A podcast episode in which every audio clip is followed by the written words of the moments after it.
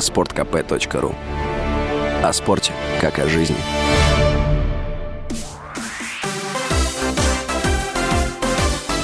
Новости спорта.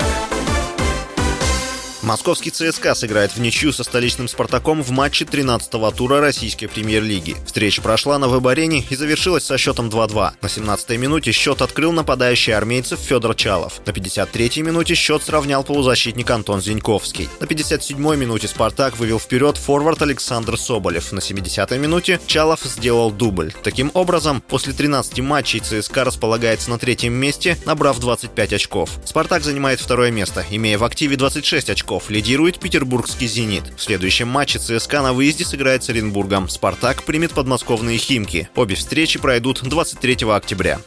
Мадридский Реал победил Барселону в домашнем матче девятого тура чемпионата Испании. Встреча в Мадриде завершилась с результатом 3-1. Счет в матче открыл Карим Бензима. В начале второго тайма Бензима вновь поразил ворота Барселоны, но гол не засчитали из-за офсайда. На 83-й минуте Барселона сократила отставание в счете благодаря голу Феррана Торреса с подачи Роберта Левандовски, но в компенсированное время Родриго сделал счет 3-1, забив пенальти. Реал обошел Барселону в турнирной таблице. До этой встречи обе команды шли без поражений, а мадридцы при одинаковом количестве очков уступали каталонцам по дополнительным показателям. В следующем туре Реал 19 октября сыграет в гостях с Эльче, а Барселона днем позже примет Вильяреал.